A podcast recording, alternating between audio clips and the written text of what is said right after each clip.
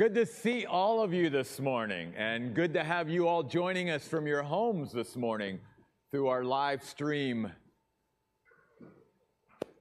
Uh, we obviously are going to be observing the Lord's table today, but we're also going to be starting a new series, a 15 week series through the prophet Isaiah. And uh, the prophet Isaiah uh, is, is a very significant book in the Bible. Uh, before I call my volunteers forward this morning, who are going to help me out at the beginning of the message, let me just share a couple of things about the book of Isaiah. Isaiah is called the Prince of Prophets because he probably, out of all the prophetic books of the Old Testament, he is the most significant of all the books.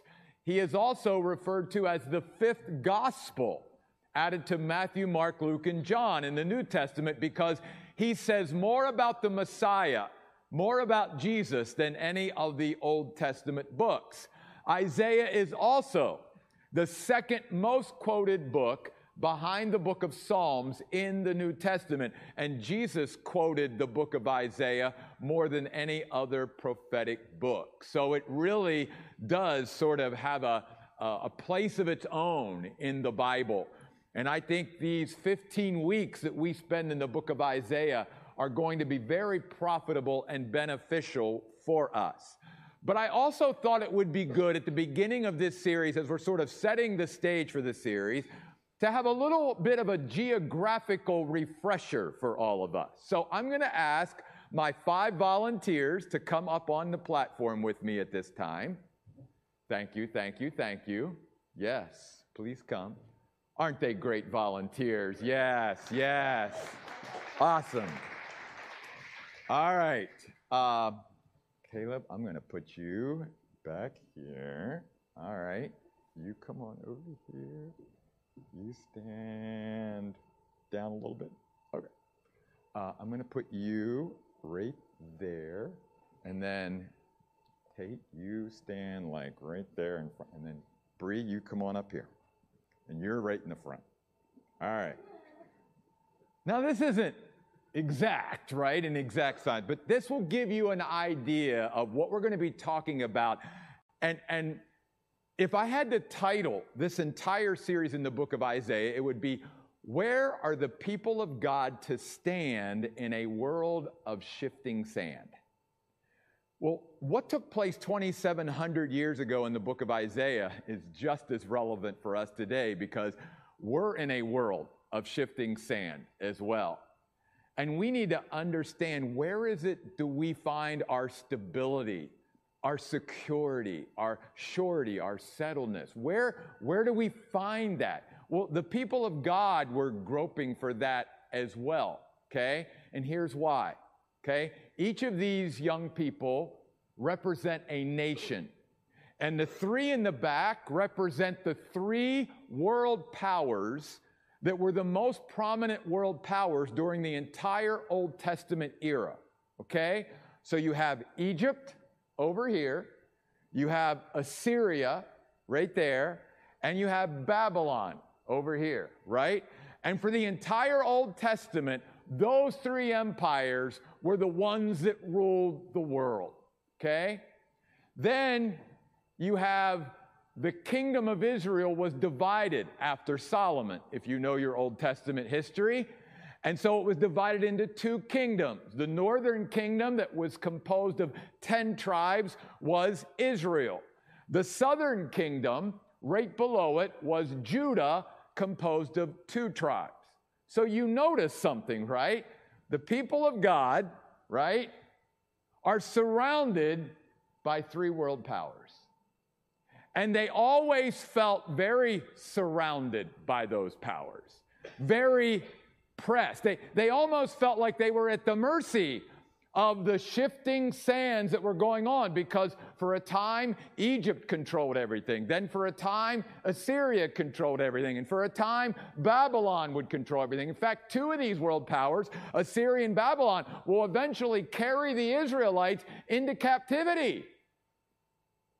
So, where do the people of God stand? How do they navigate all of this?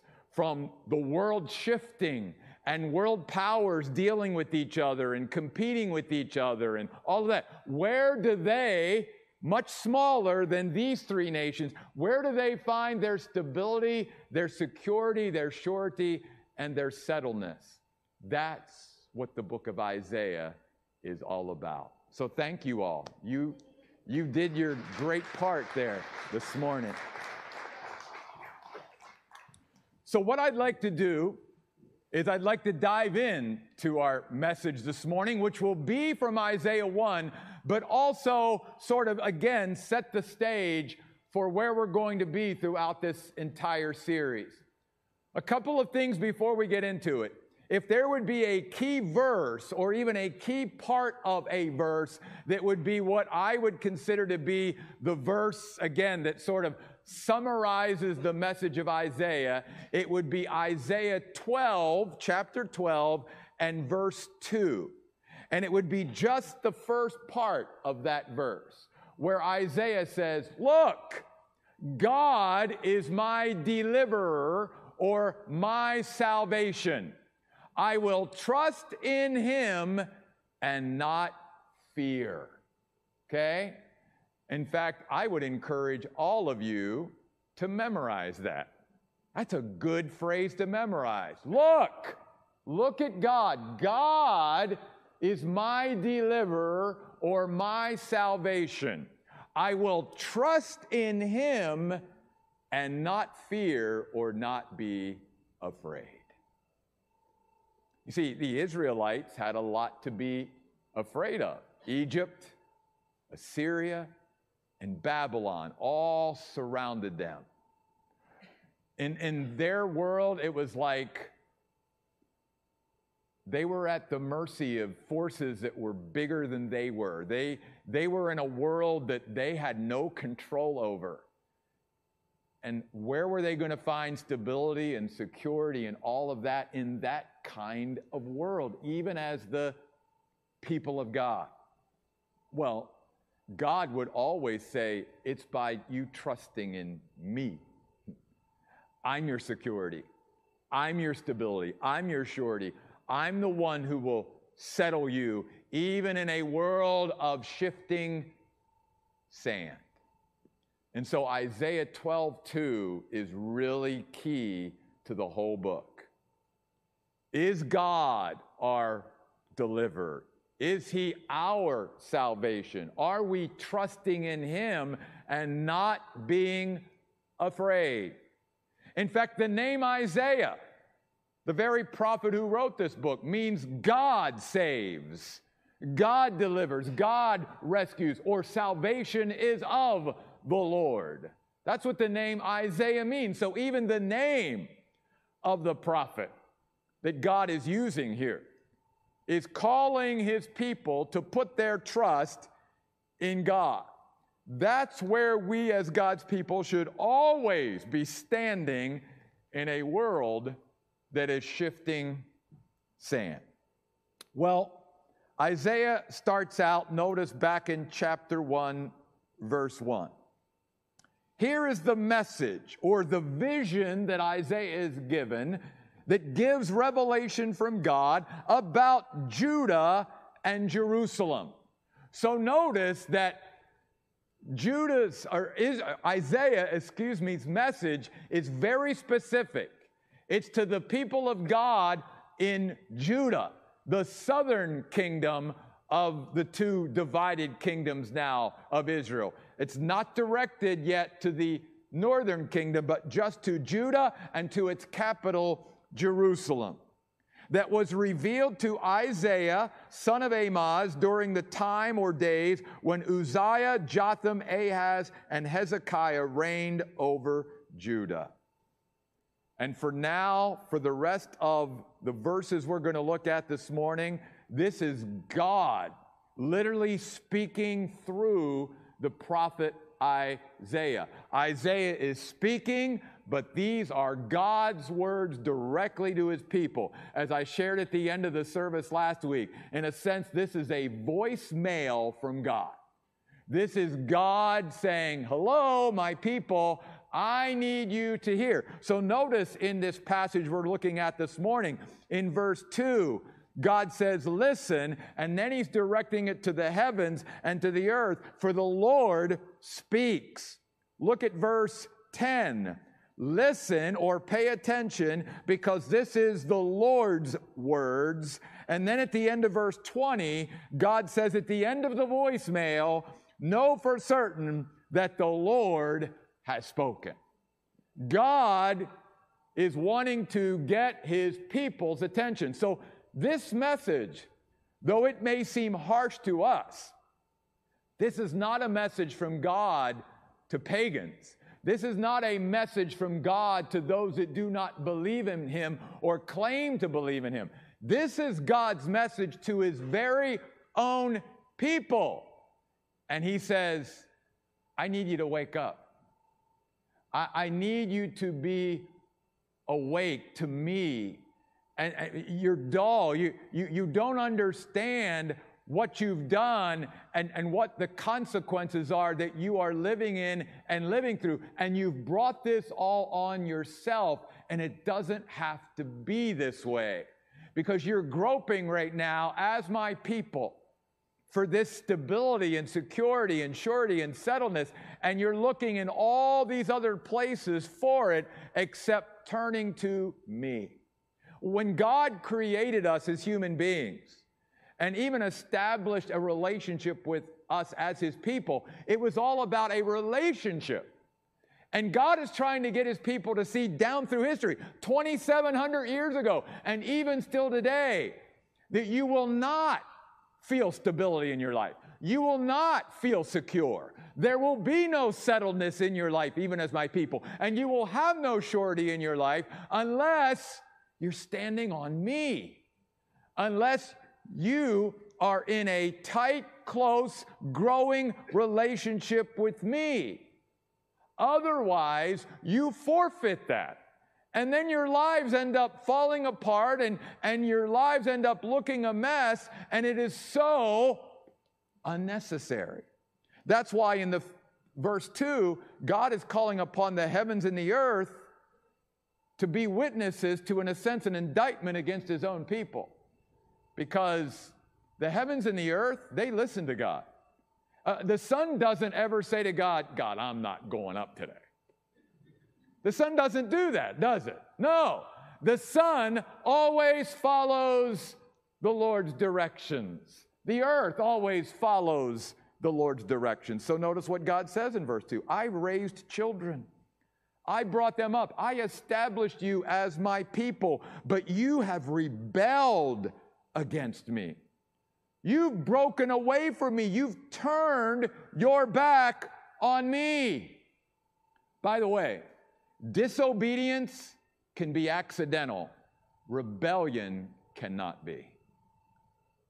And then God calls upon animals to, in a sense, be a witness to this indictment against his own people. He says, even an ox recognizes its owner, and a donkey recognizes where its owner puts its food.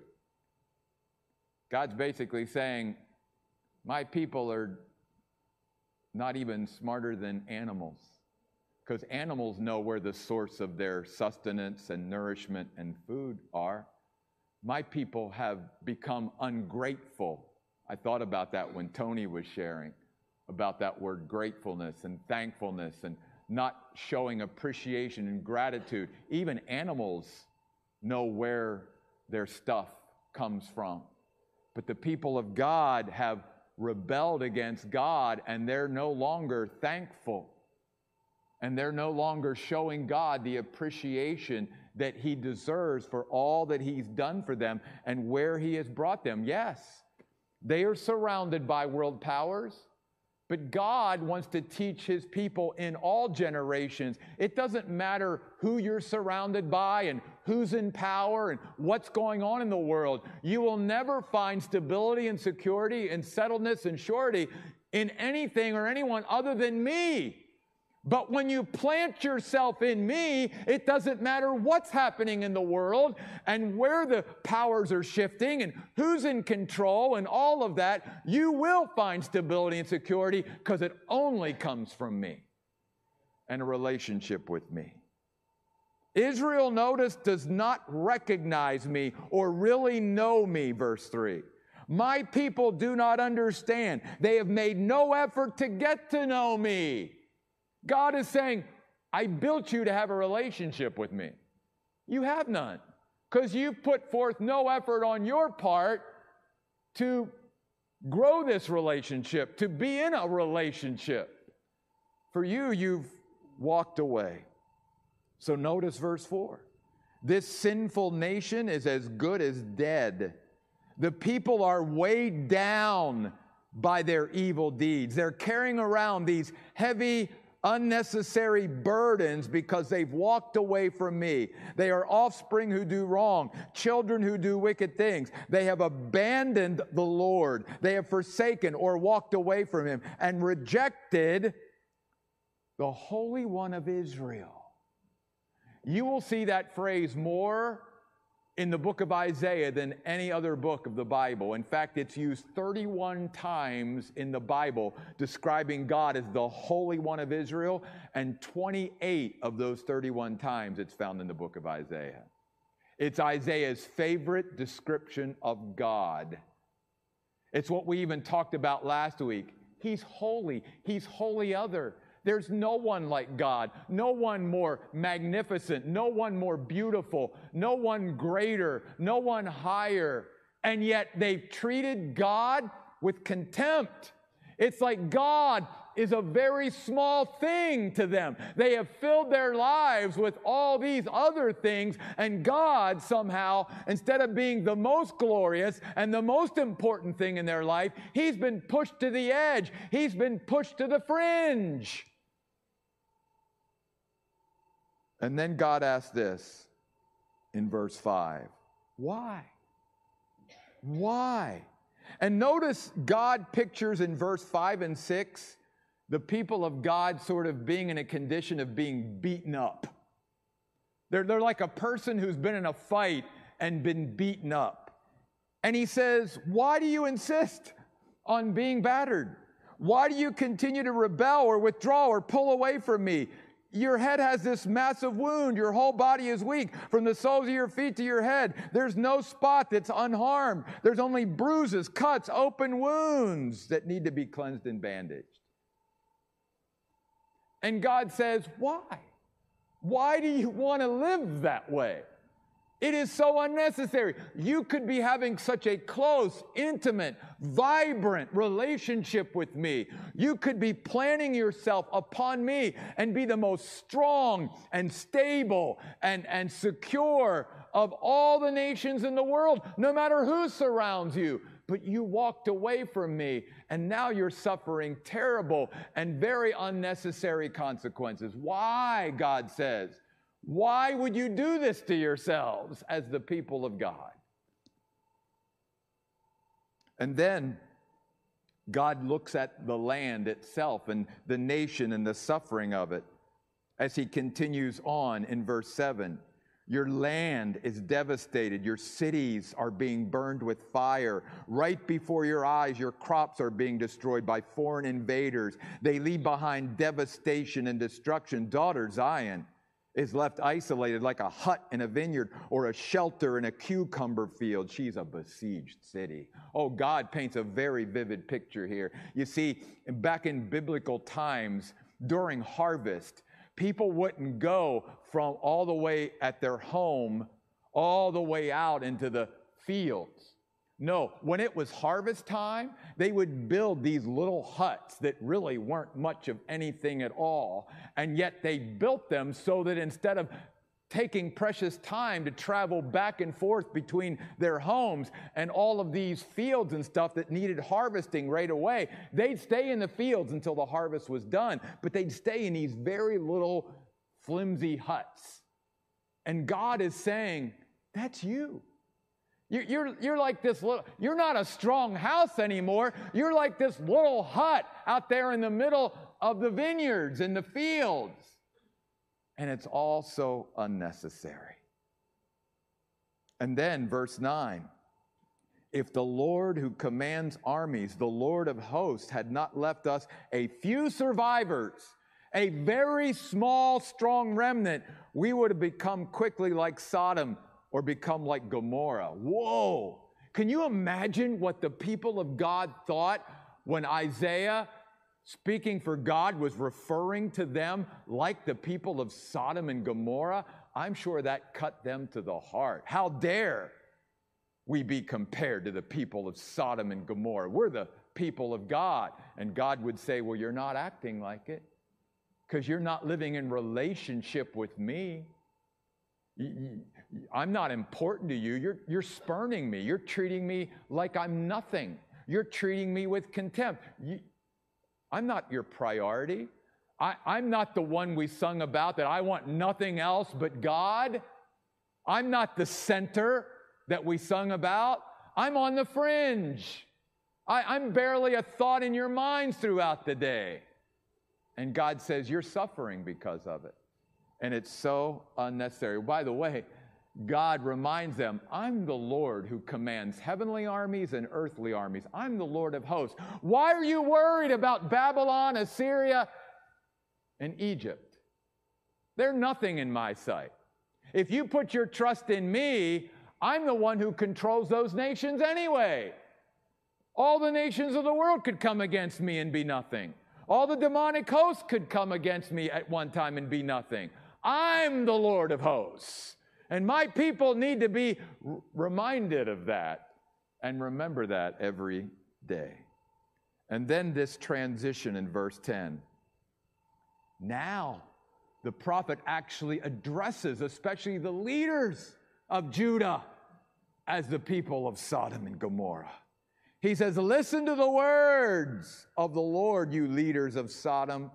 Pay attention or listen to our God's rebuke, people of Gomorrah. And now God shifts from sharing with them how unnecessary all of their pain and suffering that they've brought on themselves because they've abandoned the Lord is. And now he wants to get to the very heart of their worship. Because, see, they're still worshiping God externally, they're still going through the motions. And before I read these verses, I would never do this to our dear worship leader, but can you imagine a worship leader in any church getting up before the service and saying, Now, before we worship the Lord, I want to share with you a call to worship out of the Bible. Of what importance to me are your many sacrifices, says the Lord. I am stuffed with burnt sacrifices of rams and the fat from steers. The blood of bulls, lambs, and goats I do not want. When you enter my presence, do you actually think I want this? Animals trampling on my courtyards? Do not bring any more meaningless offerings. I consider your incense detestable. You observe new moon festivals, Sabbaths, and convocations, but I cannot tolerate these sin stained celebrations. I hate your new moon festivals and assemblies. They're a burden that I'm tired of carrying. When you spread out your hands in prayer, I look the other way. When you offer your many prayers, I do not listen because your hands are covered with blood. Boy, that'd get a crowd full of people to come to church, wouldn't it? now, here's the deal this cuts right to the heart of what worship is all about and shows us the heart of God when it comes to worship. Everything that God talked about in those verses are actually things that God told his people to do. So, why now is God coming along through the prophet Isaiah saying, I don't even want all this stuff. I, I, don't want you to go through all this ritual and stuff. Because, see, the people of God may have even thought, well, the prescription, the answer to us being alienated from God is becoming more religious. Religiosity, that's what we need. We need to just be more into our rituals and, and, and get more religious. That's the answer. And God's saying, no. Because all these things that I actually prescribe for my people to do mean nothing to me if your heart is not in it if these things are not done from the heart. It's not that God wants these certain exercises done just for exercise sake. It's that our heart be open to what God wants to show us through these exercises, and that our heart is drawing closer to God in all that we do. Worship is shown here in the book of Isaiah to mean nothing to God when our heart is not behind it. I think, wow, what an indictment on the modern church today how many churches and how many assemblies, how many groups of Christians would God say, You're going through all the external outward motions, and it may look good to others, but I'm not buying it, and I'm not into it, because your heart is far away from me. You, you are living for yourself six days a week, and then you want to walk into my house and make it look like I'm the most important thing in your life. And God says, No, no, no. That's not what worship is about. When we come to worship God, it is an overflow of our worship, of our gratitude, of our thankfulness, and of all that we do for God throughout the week. And I will say this as the pastor of this church, and I know I'm biased, so I'm going to just say it up front. But I think at least right now, we're on the right track. I'm not saying we have no room for improvement because we all do.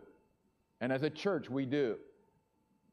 But I sense that one of the reasons why God is moving and working like He is is because He sees the genuineness and the sincerity that most of you bring when you come to the house of God. You're not here just to be religious. You're not here just to go through the motions. You're not here just to sing songs that mean nothing to you or a God that means nothing to you. You're here because you're falling deeper in love with God and you're building your relationship with God. And therefore, your worship is becoming alive and becoming more enthusiastic and more energetic and all of that. It's because it's real and God is doing something in you. And that's always what God has looked for in worship. The problem is, 2,700 years ago, the people of God were coming to the house of God and going through all the motions, but their heart was far from God. They didn't love God. Their lives were filled with idols and idolatry. There were so many other things more important to them than God. And yet somehow they just wanted to check the box off, which is what a lot of people do. I'm just going to church on Sunday just to check the box off. I'm, I'm a religious person, I'm a, I'm a good person. No, it's about a relationship, a deepening, abiding, intimate relationship with God because that's what God's always been about. And God is saying, You're sitting here in the midst of these world powers, and you're shaking like a leaf blown in a storm. And it's so unnecessary because you could be so stable and so strong and so secure and settled and sure of yourself in me if you just come back to me.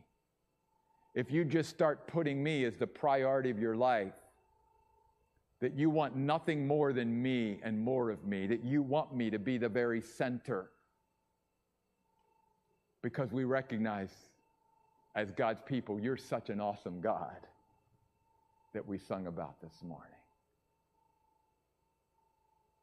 In all of this, though, God's a God of hope. The last word from God to his people is never judgment, it is always hope. You remember that. Because in the book of Isaiah, this is a book about hope for God's people, even though they're going to continue to turn their backs on Him, and eventually He's going to use these other nations as a rod of His discipline upon His people to purify them and take them into exile for a while. But even in that, God's not punishing His people, He's purifying His people. He's bringing them back to Himself through allowing certain circumstances and situations in His life because he wants to show his people there's hope. Better days are ahead. Your best is still ahead of you. And that's why, then, instead of ending like that, notice what God says through the prophet in verse 18. And this is an invitation of God's grace and an invitation that screams hope to people who are so far away from God, and all God wants is for them to come back. Why? Because He loves them and He, he wants our very best. And the only way we get our very best in order to be stable, secure, and sure and settled is to be planted in Him. So God says in verse 18, Come, my people, let's walk and talk for a little bit. And that's really what it is. God is saying, Come, let, let, let's take a walk and let's talk about some things. Let's consider or discuss your options. But it, ultimately, it's your choice, says the Lord. Though your sins have stained you like the color red, you can become white as snow. Though they are as easy to see as the color scarlet, you can become white like wool. I want you to look at those phrases, you can become. That's the hope, see? God says you don't have to stay this way. You don't have to you don't have to continue to live feeling very unsettled and unstable and insecure and, and, and weak and all of that. No. You can come back to me and I will forgive you and I will pull you to myself and we can be as close as ever. That's the hope that God gives, but he gives his people their choice. It's your choice. I will always be here, God says, for you. But you've got to understand something. You're not putting two and two together that the reason that you're suffering personal things sometimes like you are, your life is filled with stress and worry and, and anxiety and all that. It's so needless because you're just not putting your trust in me. And then you're in this world that's crazy. Yeah, the world was crazy 2,700 years ago, but God says, if you plant yourself and make me the foundation, that's where you're standing, then it doesn't matter what those other nations are going to do around you. You're going to still feel as secure and settled and stable as you ever could because it's about a relationship with me. And so God says in verse 19, if, again, pointing out it's your choice. But if you have a willing, a compliant, a pliable attitude, and you obey, you listen to these words of mine, and you follow them, you will eat again the good crops of the land. Ah, but if you refuse and rebel, you're going to be devoured by the sword. Your choice. Your choice, God says. To his own people, but God says, Come. There's the hope. I don't know where each of you are in your relationship with God today, but I know this. It doesn't matter whether you're close to God right now or whether you're as far away from God as you've ever been in your life. God is saying to all of us today, Come. I'm your answer. I'm the one that can take care of this situation. You can't fix it yourself. You start, I start by coming to God and saying, God, I'm coming back to you. I'm going to align my life like never before with you. I'm going to plant myself upon you like never before. You're going to be the foundation. That's where my feet are going to stand in a world of shifting sand. I know God. I'm beginning to recognize there is no feeling of stability, security, surety, or, or settledness outside of you. Once I depart from you, once I take a step into this world, oh my, there's total instability there, total insecurity there, feelings of anxiety, and everything's out there, hopelessness. But God, when I come back and I put my whole life on you, and I stand upon you, my rock, it doesn't matter what's going on around me. I'm stable. I'm secure. I'm strong. I'm sure. I'm confident. And so God is saying to us today come. Come. Let me heal. Let me forgive. Let's get back together again. You don't need to be so far away. Come. And I thought, what an appropriate passage of Scripture on a Sunday where we're observing the Lord's table. Because observing the Lord's table isn't just about being reminded of our Lord's sacrifice, it's also about realizing why he offered such a great sacrifice for us. It was so we could be more religious? No. It was so we could have a relationship with God. A relationship with God that literally transforms our life, our perspective, our attitude. Everything has changed. When you and I make our relationship with God the priority of our life and we stand on Him every day, it doesn't matter what the world does or what's going on in the world. You will feel secure, stable, sure, and settled and strong in your God. And so, the same challenge that the people of God had to deal with back then. The same choice that they had to make back then is the same challenge and choice you and I have to make today. That's why a message 2,700 years ago is still as relevant for us today as it ever was. Because we live in a world of shifting sand. We don't know from one day to the next, one week to the next, one month to the next, what's the next thing? And God says, it doesn't matter, does it, if your life is planted in me? Come. Come to me.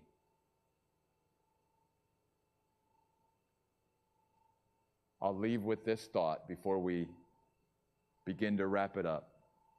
Let's go back to that key verse for the book of Isaiah. Isaiah 12, 2, where Isaiah said, Look, God is my deliverer. I will put my trust in him and not fear and not be afraid. God is calling his people throughout this entire book, all 15 messages that we're going to be looking at. That's the bottom line of the message. Will you put your trust in me and not be afraid? I'm going to ask our worship team to come. And as they come and prepare for us to worship one final time, as they get settled, I'm also going to ask Teresa and our communion team to also get in place. And what we're going to do is Teresa and her team are going to distribute the elements throughout the auditorium. We invite you to take the bread and the cup. By the way, for any of you that might be concerned or care about this, no matter what your dietary restrictions are, this bread's safe for you. Okay? And the wine that we use here is non alcoholic, but yes, we use wine instead of grape juice because I just a personal conviction of mine that I see nothing wrong with churches that use grape juice. I see nothing wrong with churches that want to use regular wine. But here we use non alcoholic wine because I believe that something that is symbolic of what our Lord did on the cross by shedding his blood for us should not be something that tastes sweet in my mouth. It should be something that has a little bit of a bitterness or bite to it to remind me of the cost of our salvation. So they're going to begin to distribute as we begin to sing. And I would just invite all of you that as you get the elements to, to just stand and join us as we sing this last worship song. And then when the song is done and all the distribution of the elements are done, I'll come back up and I will lead us in partaking of those elements. One other thing. These elements are for the people of God. I would encourage you, if you do not have a personal relationship with God, not to partake of these elements. This was done for, by Jesus for his own people. If you don't have a relationship with God, but you want one, then please call upon the name of the Lord or talk to one of us and we will we will lead you so that you can leave here knowing that you have a relationship with God through Jesus Christ. That's what this is all about. But for those of us that know the Lord, this is a time of reflection for us, a time of renewal of commitment, a, a time to say, God, I'm, I'm coming even further towards you today. I'm planting myself upon you and your foundation like never before. So let's stand and we'll let them begin to distribute and we'll let our worship team begin to lead.